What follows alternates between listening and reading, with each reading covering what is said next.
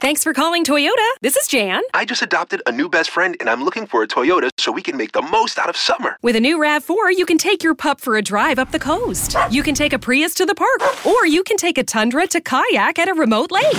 One problem, Jan. Oh? My new best friend's a cat.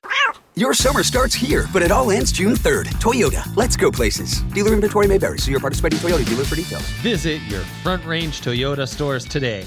Toyota, let's go places. With threats to our nation waiting around every corner, adaptability is more important than ever. When conditions change without notice, quick strategic thinking is crucial. And with obstacles consistently impending, determination is essential in overcoming them. It's this willingness, decisiveness, and resilience that sets Marines apart. With our fighting spirit, we don't just fight battles, we win them. Marines are the constant our nation counts on to fight the unknown. And through adaptable problem solving, we do just that. Learn more at marines.com. Running the option on first down. Hagan has it. He has room. He's got one man to beat. Now he pitches to Flanagan, and he may take it all the way. Flanagan's in for the touchdown. McKinley Wright from the logo. Oh, got it! Oh, McKinley Wright. Breaks a tackle. Touchdown. Touchdown. That's five for Chris Brown. The defensive Tomlinson.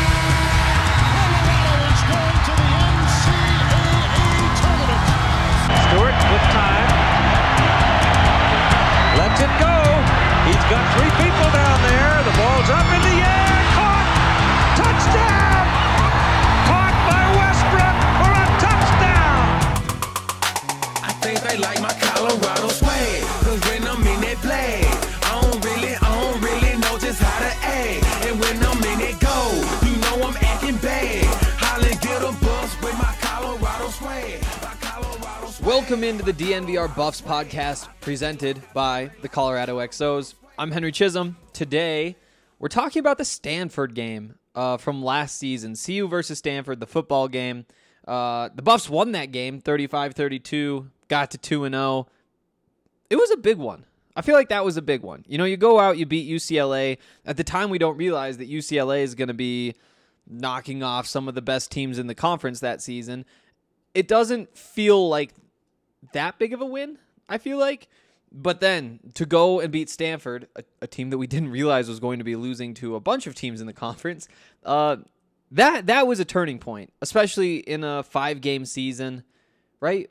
No, it was supposed to be six. It was supposed to be six because at that point, don't know that the was it the, yeah Arizona State game gets canceled. What was the other game that got canceled? Because because one didn't get replaced, the other got replaced by San Diego State doesn't really matter for the sake of this podcast. The point is to go up 2 and 0 in a 6-game season. It feels good. It feels good, especially after the Pac-12 announces that uh, they're going to require their teams to be at least 500 to play in a bowl game, despite the NCAA not having that requirement. Uh, why would they do that? You might ask. I would say go back and listen to the podcast from November when I said that I have no clue whatsoever why that decision would be made. But again, that's not really the point. The point is it was a big win, but also a win that probably could have been a little bit bigger. Uh, let Stanford back into it at the end.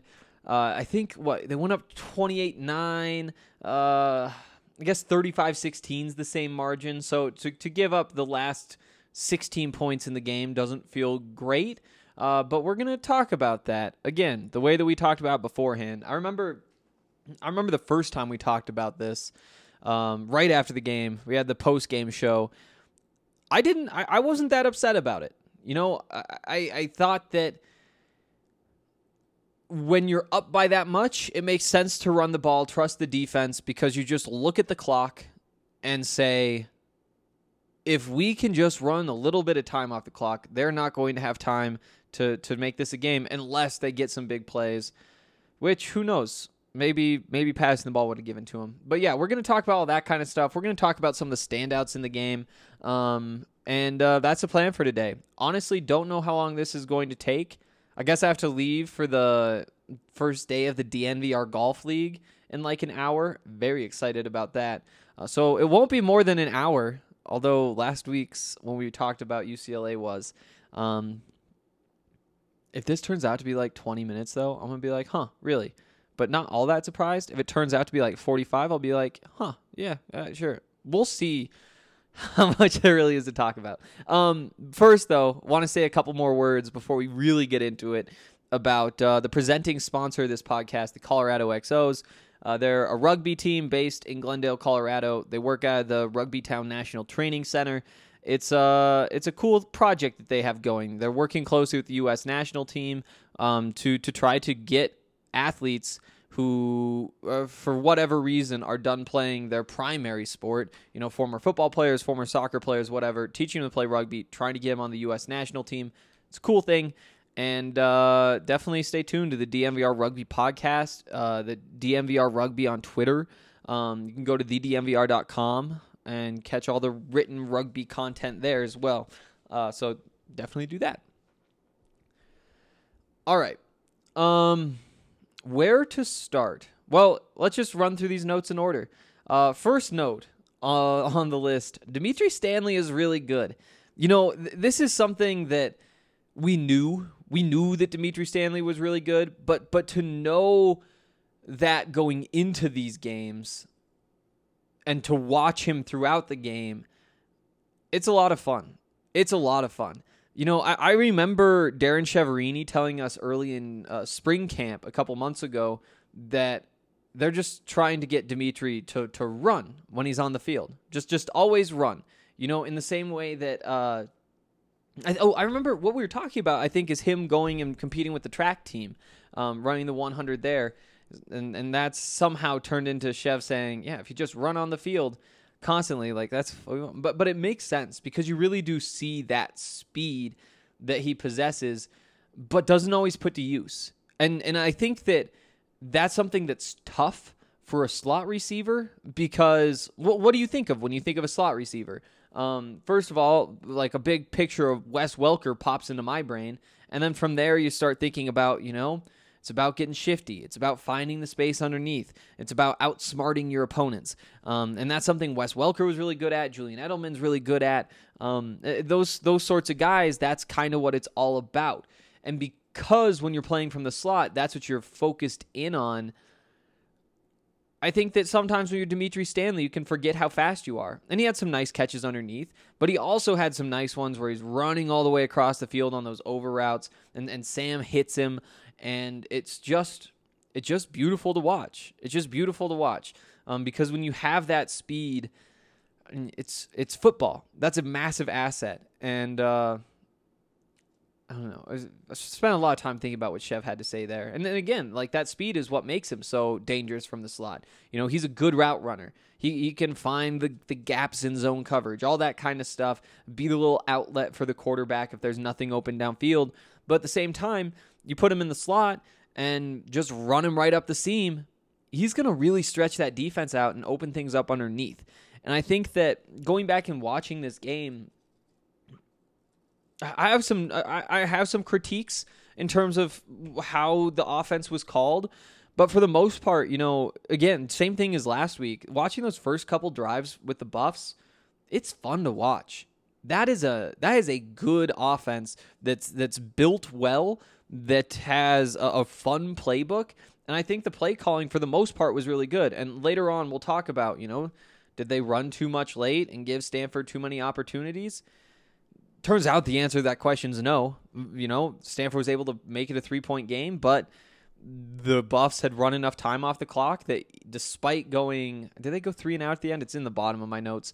Um, whatever happened, even though Stanford cut it to a one score game, all they could do is get the ball back with 10 seconds left at their own five yard line with no timeouts. You know, it turned out that it played out right. But again, we're getting into that stuff later. The point is, when you look at the routes they're being run, you know, things like, uh, just Jarek motioning out of the backfield and going into these five wide receiver looks. Uh, you saw that early on on some third downs. It's just such a diverse offense because obviously you can line up and go heavy and, and let Jarek go to work, and good things are going to happen there. And, and when you can also flex him out and put him in a receiving spot, just the number of different things that this offense is capable of doing, and because of the talent that they have, but also because of the playbook that this coaching staff built, and because of the way that that Darrin Chiaverini called that game, I I I'm a fan. I'm a fan, and I had forgotten just how much fun this team is to watch, um, especially when they have the ball. Um, I do have a complaint though. I do have a complaint. The entire game, the Buffs ran one screenplay. One, and you know, we, we talked about last week. We talked a lot about that tight end screen they ran. And without Brady Russell, it makes sense that you're not, you know, running Matt Lynch screens. That's not his job. Although he did, I thought, do a good job blocking and, you know, was everything you could have asked him to be given, you know, the circumstances, being a former quarterback, transferring in, all that kind of stuff.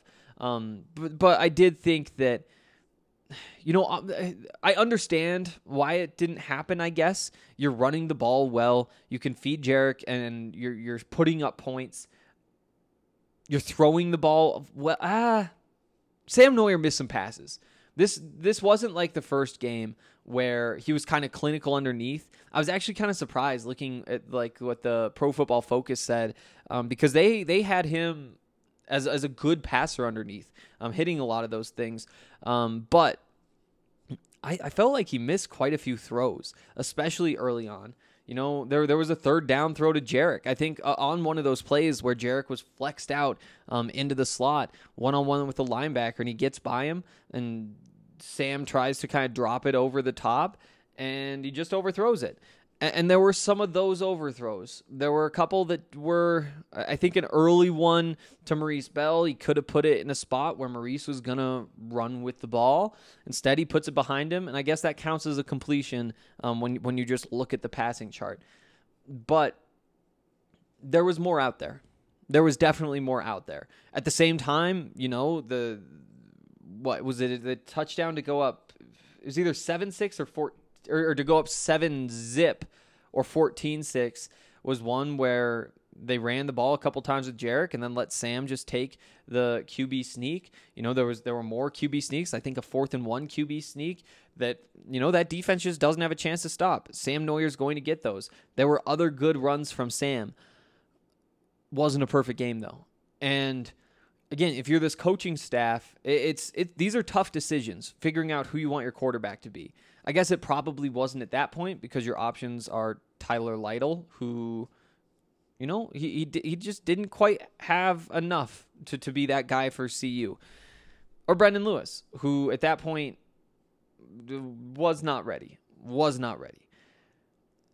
Right now, though, if if you know Sam Noyer, obviously in the transfer portal, he's gone, but but going through this spring and trying to decide, you know, do we do we want to run it back with Sam because it worked, and there are very obvious pros to having Sam there. I mean, you you look at the score, 35-32. 35. What does that mean? 7 touchdowns. How many field goals is that? None. Because when you get the ball inside, Sam was able to get it into the end zone. Whether it was throwing the ball, whether it was handing it off, whether it was running it in himself, he was good down there. Again, just like he was in that game against UCLA. And that is something that's very valuable. You know, uh, well, I guess it's time to just jump in. You know, they go up seven to six, or they're up seven to six. They don't go up because it was they scored first. But imagine if Stanford's able to turn those two field goals into a touchdown. All of a sudden, you're down 14 7. Then this next touchdown is just to tie it up, and the one after that is to give you a one score lead. It just changes so many things when you're able to get the ball into the end zone. And that's something that Sam Noyer's offense did not every single time, but pretty close to it. What was it, like 17 of 24 red zone trips ended in a touchdown? It's a great number. That's that's a number that, to be honest, you probably don't see again this year. Um, Let's keep going through these notes. So number one was Dimitri Stanley is really good. Cross that off. Uh, number two, the DBs are really good. Um, they were sharp, especially early on. Especially early on, some good PBUs. Um, you know, it, again, there's like a couple that you look at and you're like, Mekhi, great play to, to drop off of your guy underneath, get up the sideline, knock the ball away from the receiver on the sideline that's a little ways downfield with the safety in behind him. That's a that's a that's a catch for a big gain if you don't make that play, make that read. But also, could you have just gotten your second hand on the ball? And to me the answer is I think he could have. And just like Isaiah Lewis last week, or when we were talking about UCLA, had two of those. You wonder if there's just a, another level that this defense can get to, and I absolutely think there is. And you know, seeing that kind of thing, that gets you excited about this defense this season. Um, you know, Derrion Rakestraw didn't have like a horrible game or anything, but I did think, especially early on, a couple of the plays they gave up. Um, you know, I think there might have been pass interference on too. I can't remember. They wound up being to Derrion uh, uh, often early on, and there weren't too many of those in general, which means there were even fewer that were on him. But that's another thing that you kind of just take a mental note of. You know, is is how big of a loss is Derrion Rakestraw? That's a tough question to answer because I think so much of what he did, you know, he was called like what they call they call him grandpa, I think in the in the safeties room, the DB's room. That was a guy who knew his job, knew everybody else's job. People could go to and ask what their job was. You know, this defense the the way it's set up is for there to be two people making checks on the field. Nate Landman or whoever your middle linebacker is, and uh, your your free safety back there, because Nate can kind of look inside the box and say, okay, front seven, here's what we need to do to stop this look, essentially like to stop the run here, and then you have Derrion behind him looking at the receivers and the coverage, saying, okay, we need we need these guys here to to make sure that this works, and and it's not like it, it's it's creative thinking back there. You're not looking and saying, "Hmm, I think that this guy should go here." It's it's just based on the rules of the defense. You know, if if you've got two on this side, then the defense responds with this on this side and this this. You know, it's it's all these just checks that we always talk about. Um, but he was the one who kind of had like final say out there um, because he, he knew what he was doing. And when people were confused, they looked at him. And that to me is the biggest loss. I think talent wise, he's he's probably replaceable. And you know, you you worry about depth maybe just a little bit, and I think that that's kind of going to be the storyline for the Buffs all season.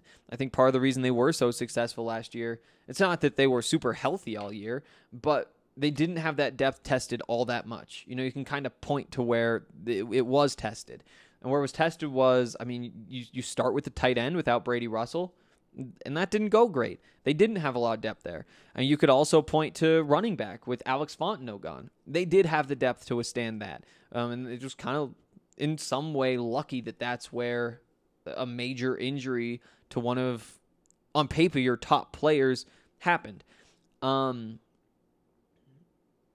where else were there injuries? I, I mean, Chris Miller missed some time. Uh, and I guess maybe that's where you look as the replacement back deep. That or Mark Perry. Um, Mark, I thought played better in this game than he did in the one before. N- not a surprise for a young player. Um, but yeah, later on in the game, and maybe we'll we'll save most of this conversation for later. Things opened up. You know, I think there's a bunch of reasons for that, um, but we'll save that for later. Um, early on, Colorado was was winning in the trenches, both sides of the ball.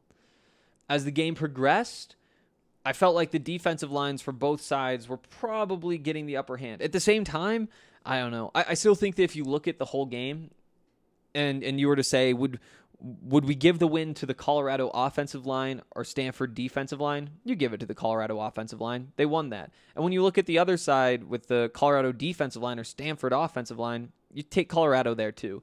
Uh, they definitely got their best work in early, I thought, but it, it, it was still a, a win. Um, talked about Sam missing some easy throws.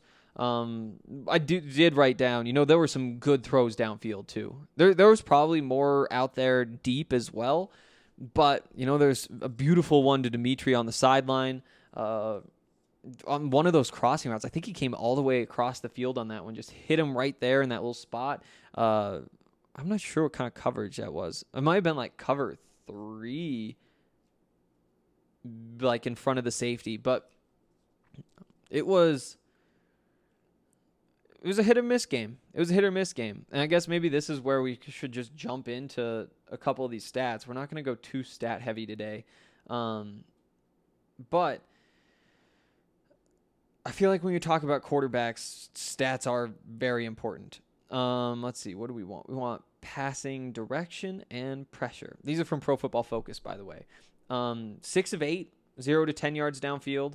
Um, one of two behind the line of scrimmage. Um, the, the the one miss there was a miss on the one screen pass. The one screen that they called all day uh, was uh, just Jarek leaking out to the left, and you know there was obviously some pressure. There's free rushers coming at him.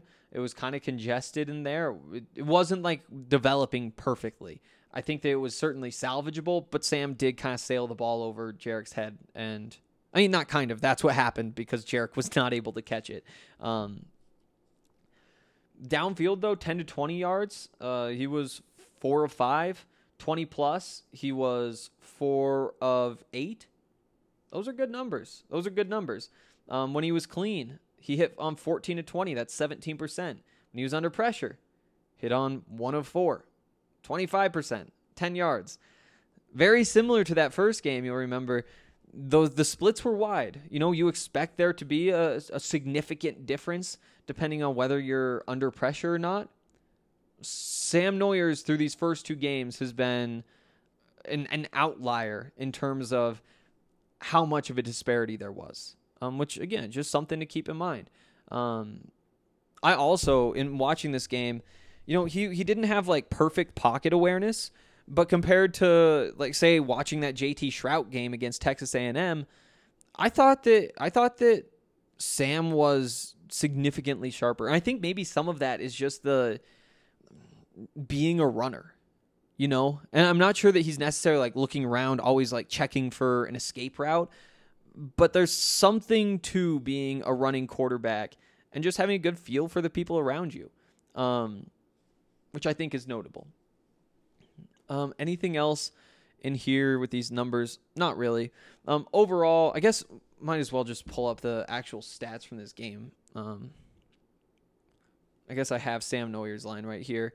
He was uh 15 of 24, 255 yards, two touchdowns, and an interception. Uh, the interception was on a deep ball. Uh, there, there was I think there were two guys in his face. He was getting knocked backwards as he threw it. Um, he overthrew his receivers a little bit, a little bit wide left as well. It, weird that I said receivers. Probably for those of you listening, somehow Dimitri Stanley and Daniel Arias were like in the same spot, 30 yards downfield. Um, it turned out to not be too problematic of an interception. Actually, that's not true. We'll, talk about this drive up next. But um, it was a it was a long ball. And if you're going to throw an interception, you want to throw an interception that's really, really, really far downfield. And that's what happened. You know, should he have held on to the ball and taken the sack? Honestly, maybe not. You know, if if I can't remember what down this was, but if this was a third down, would you rather have like a a fourth and 16 having your your punter get the ball like the 40 yard line or would you rather just give the ball to the other team at their own f- 6 I think it was I think at their own 6 I mean, obviously, just give it to him at the six. Your punter's not gonna be able to do that. If it was a if it was a second down and you're gonna give yourself a third and sixteen, honestly, that's a conversation. The interception might even be better than that. Um, and you know, not to try to excuse the mistake, um, but that was actually the the. Here's an interesting stat. That was the one pass he didn't complete when he was blitzed. He was five of six with that interception and with a touchdown when the defense was blitzing. Picked up 92 yards. That's 16 and a half yards per attempt. Again, something to file away. What blitz means that there's fewer defenders on the field, downfield, obviously. Um, let's see. It seems like just off the top of my head, there was more man coverage behind those blitzes than zone, uh, which which would make the reads a lot easier.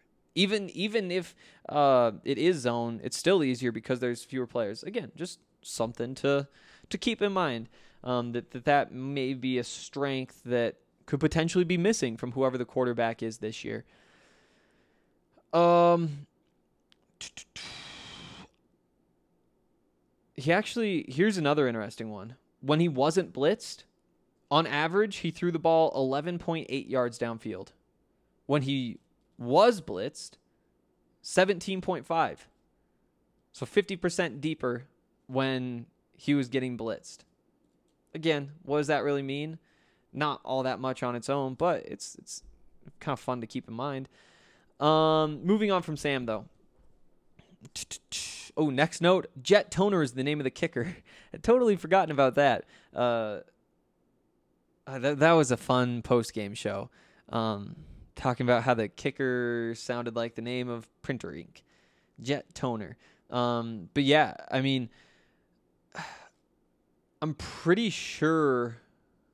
Let me let me peek ahead in these notes. Yeah. So so on this next drive, so you're up seven six. Sam throws the deep interception, and Colorado almost has a stop. Uh, Jamar Montgomery gets around the edge, chases Davis Mills, who somehow made it to the NFL, and uh, sacked him, but grabbed him by the face mask. And I don't. That wasn't a third down, I don't think, but it was a big play when uh, you uh, talk about them going down the field and scoring.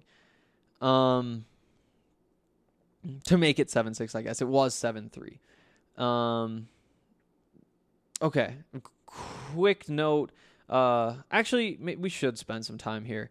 Uh, Jarek.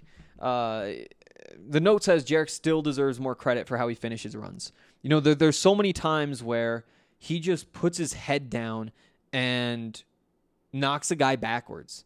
And if for you know, if you were to do that every single play, then that turns a, a four yard per carry average into a five yard per carry average.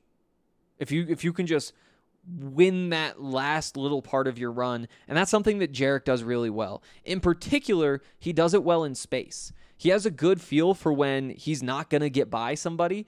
And if, if he can get by somebody, he's gonna do his best. You know, he's gonna there's some great spin moves, the the jukes, all that kind of stuff. He has moves. Even just like the change of speed stuff. There's a lot of ways that Jarek can be very uh, impactful as a runner. Also, though, he'll make a guy miss, get eight or nine yards, get to a cornerback, and just knock that guy backwards and and turn that eight yard run into 10, 11 yard run because he knows, you know, this guy's probably going to drag me down. The angles don't quite work out, whatever.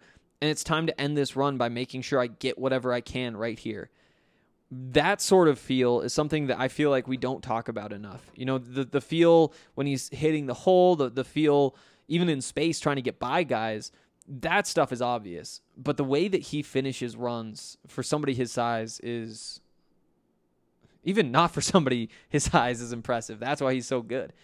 Um, I'm gonna pull up the actual stats, just like the the easy ones, real quick, because I wonder what his numbers were. Seems like I mean they gave him the ball a lot. There's a whole lot of Jarek Broussard. Yeah, 27 carries, 121 yards. What's that? I mean, 25 for 125 would be five yards a carry, so it's under that. Um, somewhere between four and five. Solid, especially when you consider how this game uh, it ended. You know, with a lot of running and obvious running situations. Um, also, I pulled up the ESPN stats. They have like the game highlights up at the top where it's just like all these different clips from the game. Looks like there's like four of them. Number one clip Jerry Rice's son makes 34 yard catch. Isn't that fun? Calling calling Brenden Jerry Rice's son. Um, what else is in here? Um, oh, the Drew Dalman uh, versus Jalen Sami matchup. All game that was a lot of fun um, especially on this next drive here. I'm not even sure what the score is, um, but let's see. It was the oh they were up 28 to nine at this point, and Drew Dalman, by the way, is the center for Stanford. Not anymore. He went to the NFL. I can't remember who drafted him, but there were like I want to say like four centers who went in front of him. So one of the better centers in the conference. And actually, this week before this game, I remember asking Jalen. Um, basically like yeah so, so you see like drew dalman who was i can't remember what he was. He was like second team all pac 12 uh, center. Maybe it was like a preseason all pac 12 center whatever. I mean does that fire you up a little bit? And he was like i, I actually didn't even know that. Um, but yeah it does. So I guess what I'm saying is I'm taking credit for this. But yeah, the, the way those two went back and forth, it was incredible. And on this next drive, the the one where it's 28-6, they go down and, and score or 28-9, sorry, and they make it 28-16. That's a that's a fun one because as they get closer to that goal line, there's just some battles. I mean, like the I think it was three plays in a row. One of them wound up on their back. You know, one where Dalman um, gets Sami, then Sami gets him back, and like like you know how offensive linemen finish blocks. Like they're supposed like if you can get the guy on the ground, you want to drive that guy into the ground. Sami, even though like the play was behind him, and I guess he could probably just assume that everybody else had the running back wrapped up, he tries to like finish his battle with Dalman just falling on top of him. It was a lot of fun to watch, and you got a lot out of Sami. You got a got a lot out of Terrence Lang in this game as well. Um, there was another stretch for him right around the same time in the game where he was just consistently in the backfield. Um, I think he didn't get a sack, but he did get like a, a serious pressure. Like I'm pretty sure he like hit the quarterback in the arm and made him miss. And then right after that had like a 7-yard tackle for loss, like a big loss and did some other stuff around there. And you wonder what that's about. Like Stanford Stanford is known to for their play in the trenches. You know, they're, they're real big, real bulky up front, um, usually pretty athletic up front too, and on both sides. And you wonder, you know, for a guy like Terrence Lang, where honestly, my biggest knock on him is just like hustle and, and effort and being, uh, you know, going 100% every single play, all play. You know, we talked about in the UCLA game. There were a couple of times where he was behind the play and, you know, he he was jogging. He wasn't sprinting to get back into the action, and it probably doesn't make a difference, but it's it's a good look.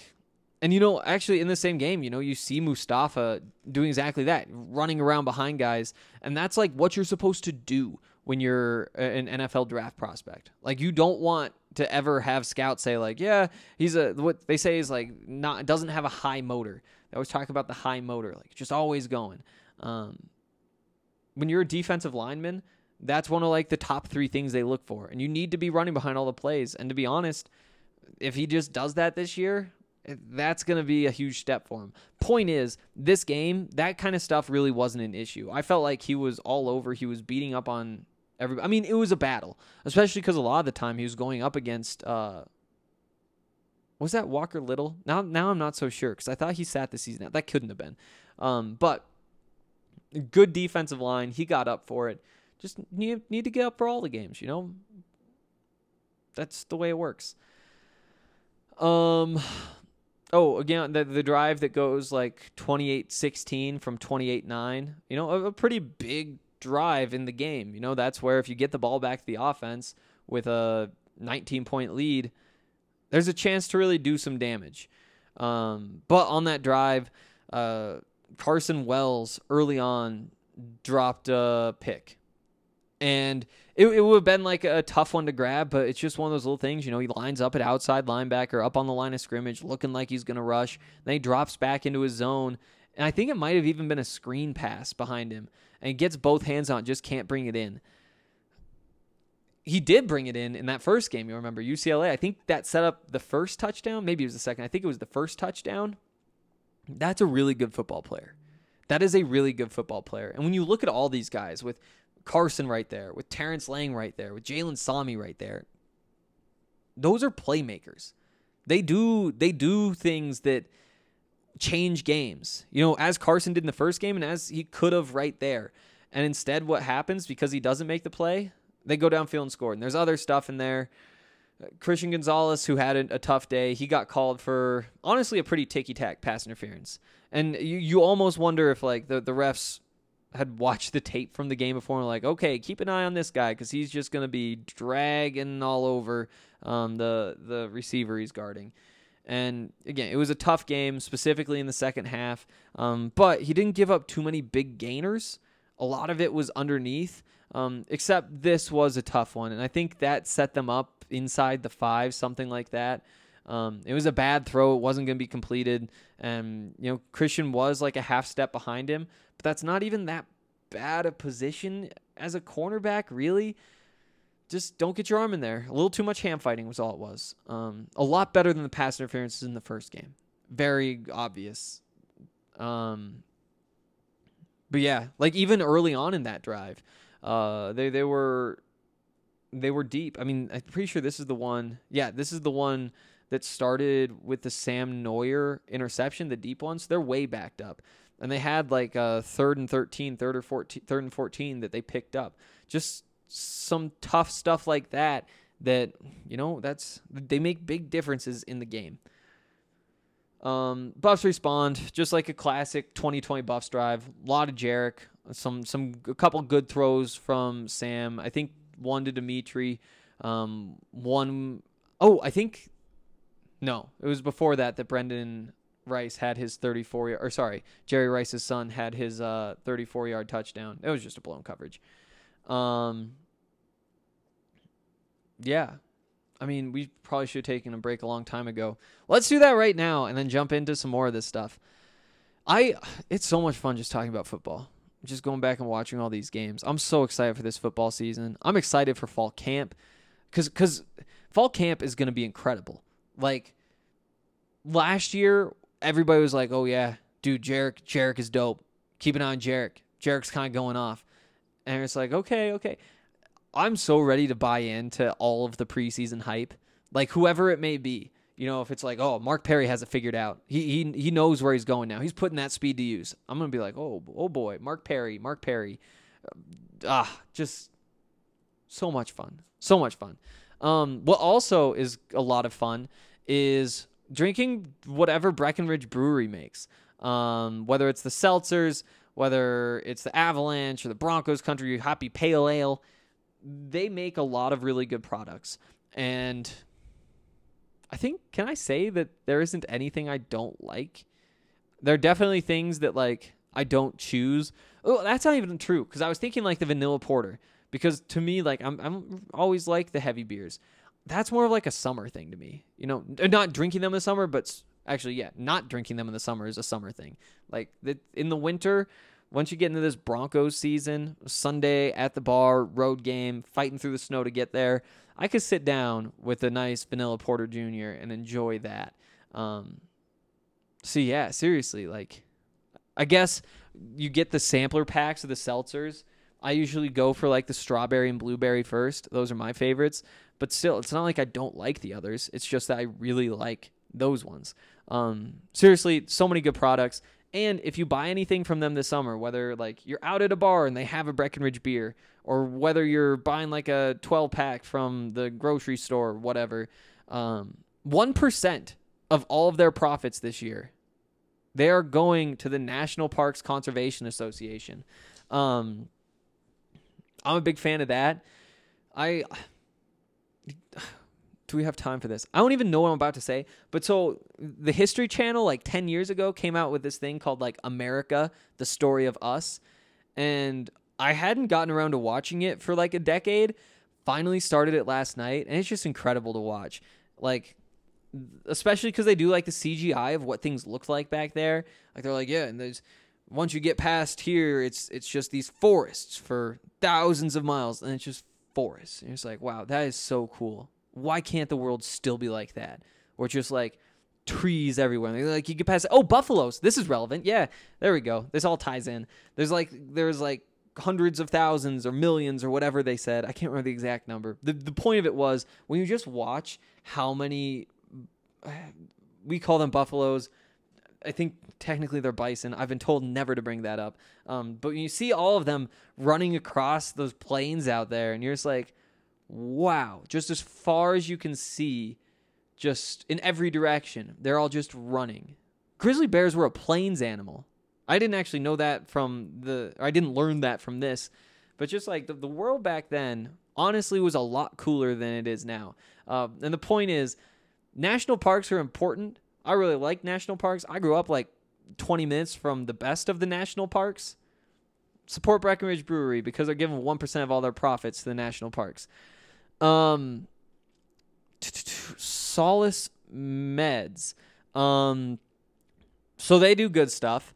Uh, like uh, you know, selling you marijuana. And they have some smoking hot deals. Uh, they have four locations in Colorado. One's in Fort Collins, one's in Wheat Ridge, one is off of Broadway, one is just blocks away on East Colfax from the DNVR bar. And in the month of June, there's a bunch of great deals all month long. Uh, 15% off all Gold Shelf concentrates, 20% off all Wana tinctures and tarts, 20% off all Mountain Select rosin and cartridges. It's a lot of fun talking about all this stuff because I get to just imagine what some of these things mean. Like like this next one, 25% off all Blues Brothers joint packs. You can figure that one out. It's a pack of joints and they use Blues Brothers branding. That's pretty cool. 25% off Kana 1 to 1 to 1 gummies. So so like that maybe it's 1 to 1 THC, which is like the stuff that like gets you high, to CBD, which is like the stuff that fixes all your problems. I just don't know what that third one is. And because there's a third one, it makes me think that those first two I got totally wrong. But still, 25% off all Kana 1 to 1 to 1 gummies, 20% off all Keef Cola products. That's got to be a weed drink, right? Got to be. Uh, 25% off all Dixie products. Uh, plus, they've got a bunch of pop ups in June. Uh, and if you head to their Wheat Ridge location, you can get a free Solace bar or King Cone. Don't have a guess on King Cone. When you mention the code as well, that's the Wheat Ridge location of Solace Meds. Head in, mention DNVR20, and receive 20% off and get a free Solace bar or King Cone. Um, I might have to Google King Cone later. Um, plus that DNVR20 code. So all these places you can order online. Like you just go through. I mean, you've bought things online. It's the exact same thing. You put in that DNVR20 at checkout, get 20% off. And again, that's 20% off your entire purchase, including the discounts that they already have going on. It's a great deal. You get that every time. It's not even a one time only thing. Uh, they, they want to be like your dispensary. And so far, like they're, they're winning people over. Uh, again, you can go to S O L A C E meds.com and purchase from there with the code DNVR20. Okay, uh, back to the football, and we are already 40 minutes in. That is a bad sign. Luckily, I feel like we, we've already talked about most of the things that we need to talk about. I just mistimed that break. Um, yeah, so uh, like I said, they, they, they scored a go 28 16, and you're just like, ah, yeah, that's uh, tough. Um, but then you answer with the drive to go back up 35 16, like I said some Jarek runs, some nice Sam passes, always one to Dimitri. Then one goes randomly to somebody else, whether it's like Levante or Brenden or, you know, the receivers. Um, from there, as they're up 35 16, they get a stop at midfield on fourth down. Um, and, you know, they don't do too much with it. I don't remember what happens that one. I wish I'd taken a note on why that next drive stalled out but I can't remember off the top of my head. I can remember them lining up. I remember they ran plays from shotgun right there. Point is, they wound up punting. And uh, this is where things I thought kind of started to change in Stanford's favor. You know, like I said, that drive before, the touchdown drive before, a lot of that was the Buffs just giving things up that they shouldn't have. And you can place blame on that. I, I thought that they were actually they were still blitzing pretty hard. Um, let's let's get into this next drive though. Um, this is where they were throwing the ball really quickly. They were just getting the ball out of Davis Mills' hands quick as hell. And that was to counter all these blitzes because there were some weird coverages that the Buffs were throwing at him. And I really like that. I really like that. Um, you know, lining up like six, seven guys at the line of scrimmage, dropping some random ones and them just like I think Derrion drop for example, just dropping from the middle of the defensive line and hard sprinting to a sideline to cover somebody. Just things that mess with the quarterback's eyes, especially a cerebral quarterback um, like Davis Mills. Um, actually, I mean against any quarterback, you, you like it there because you're like, okay, let's not let him have some easy reads, which I think happened a little bit later on once they pulled up off these blitzes. Um, when uh, you know, they started to get beat on this quick stuff, um, which again, it's not the end of the world. I need to pick a topic and choose that and roll with it. Um, Point is, well, let's just move on. uh, there were some there were some quarterback scrambles um, that that caused some issues. Not like big gains, but just the little things that keep drives alive. The things that the Buffs weren't giving up earlier on.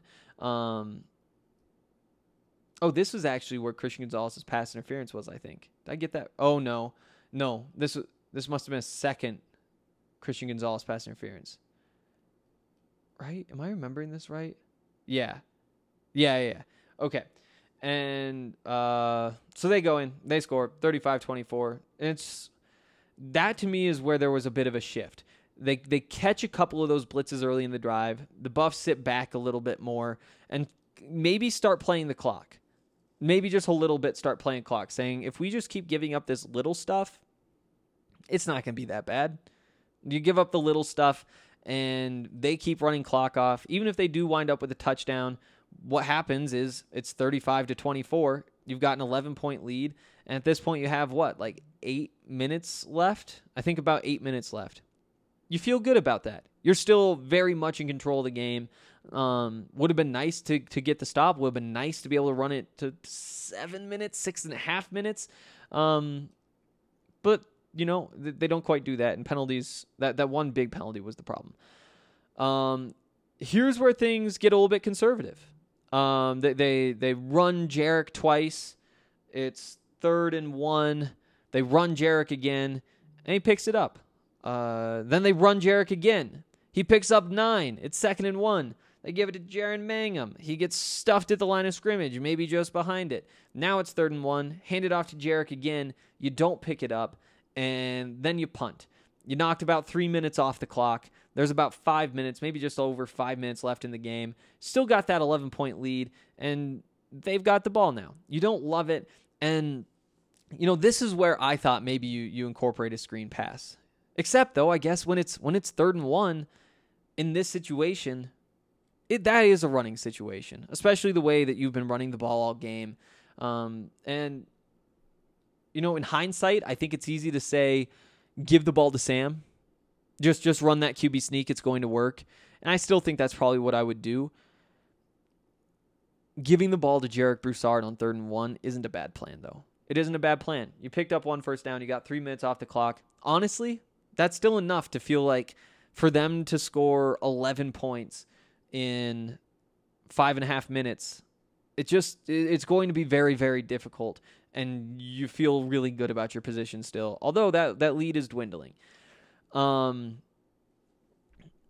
yeah. And then from there it's just a little bit sloppy, a little bit conservative. Um, you know, like at one point they force Davis Mills to check it down on a second and 10. Uh, just hits the receiver like at the line of scrimmage, maybe a step or two behind the line of scrimmage. Cornerback's playing off. He meets him at the line of scrimmage, maybe just in front of the line of scrimmage doesn't bring him down, winds up being a first down, like 14, 15 yard gain. And it's just that those sorts of chunks that keep going, and it takes them about three minutes to get down the field. And the, the Buffs have a great defensive stand. Mekhi Blackmon goes basically head to head against Simi Fehoko, who I still think is deserving of a lot more hype. You know, I, am going to pick him up in my Dynasty Fantasy League, even though he's buried behind uh, like CeeDee Lamb and Amari Cooper and Michael Gallup and all those guys on the Dallas depth chart because he is that good. And he's big too. He's like six foot four. Lil Mekhi Blackmon, he's in there going strong, one on one outside, out physicals him, and sends it to fourth down. Or no, that was to get to third down. There were some good stuffs down by the goal line. On fourth down, though, I think it's the, same matchup. It might have actually been Michael Williams instead. Um, but they, they, they wind up calling Mekhi for that one. And so the PI on fourth and goal sets up the touchdown. They get the two point conversion as well. All of a sudden, it's 35 32 with 2.34 to go. Jarek runs the ball three yards, or three times, picks up eight yards. They punt with 18 seconds on the clock. Stanford gets the ball 10 seconds left, their own six yard line, no timeouts. That's the game, you know. And and looking back, I don't I don't love what they did, but at the same time, you know, it was a very NFL approach. You know, in college football, just these crazy things happen. And when you think that you have complete control of the game a little bit too early, that can get you. Didn't get them here, though. They, they, they were able to, to slow down the Stanford offense enough. Because again, when, when, you're, when you're up 11 points with five minutes left, you don't need stops. You just need slowdowns. And they did that. And because of that, and because they're able to pick up that one first down, that was enough. It was enough. Would you have liked to see maybe them try to to blitz, to try to put some pressure on Davis Mills? Ah, maybe. I'm not honestly so sure that I feel that way though. Um, yeah, I feel like that's most of my thoughts on the game. Um, they won. And again, that was a big win. And I'm excited to talk about the next game too. Um, yeah. Oh, looks like Nikola Jokic is the official. No. So here's what happened. Here's what happened. So, um, what is this? I saw a Slack message that said, "Oh shit, Jokic our MVP, a bunch of party hats." I click on it. I scroll up somebody sent to the DNVR bar, oh, Kenzo's Customs. You know that guy? Kenzo sent us, I guess. Um, uh, is that a Nikola Jokic MVP statue? Yeah, it's Nikola Jokic on the MVP statue with the thing. It's a pretty cool thing. Not the official MVP. You never know what to expect from the Slack. Uh, that's gonna do it for today. Uh, tomorrow, oh, I, I had something I want to talk about. Oh, I have a little side note tomorrow. Um, I can't remember. Oh wait, no, no, no, no, no. He did win it. Whoa, that just happened to be at the same time that that message was sent. What a day! What a day, Nikola Jokic. Do we know if it's unanimous? It better be unanimous. If somebody vote for somebody else, they don't know basketball. They're just oh, okay. What does Shams have to say? Lowest draft pick ever. Oh, and he said, yeah, he won it. They haven't said if it's unanimous. If he's not unanimous, I'm going to riot. Okay, point is, I need to go golf because this is too close to the tea time for me to be leaving, if we're being honest. So, uh, yeah, uh, appreciate all of you as always for listening. We'll be back tomorrow with some more.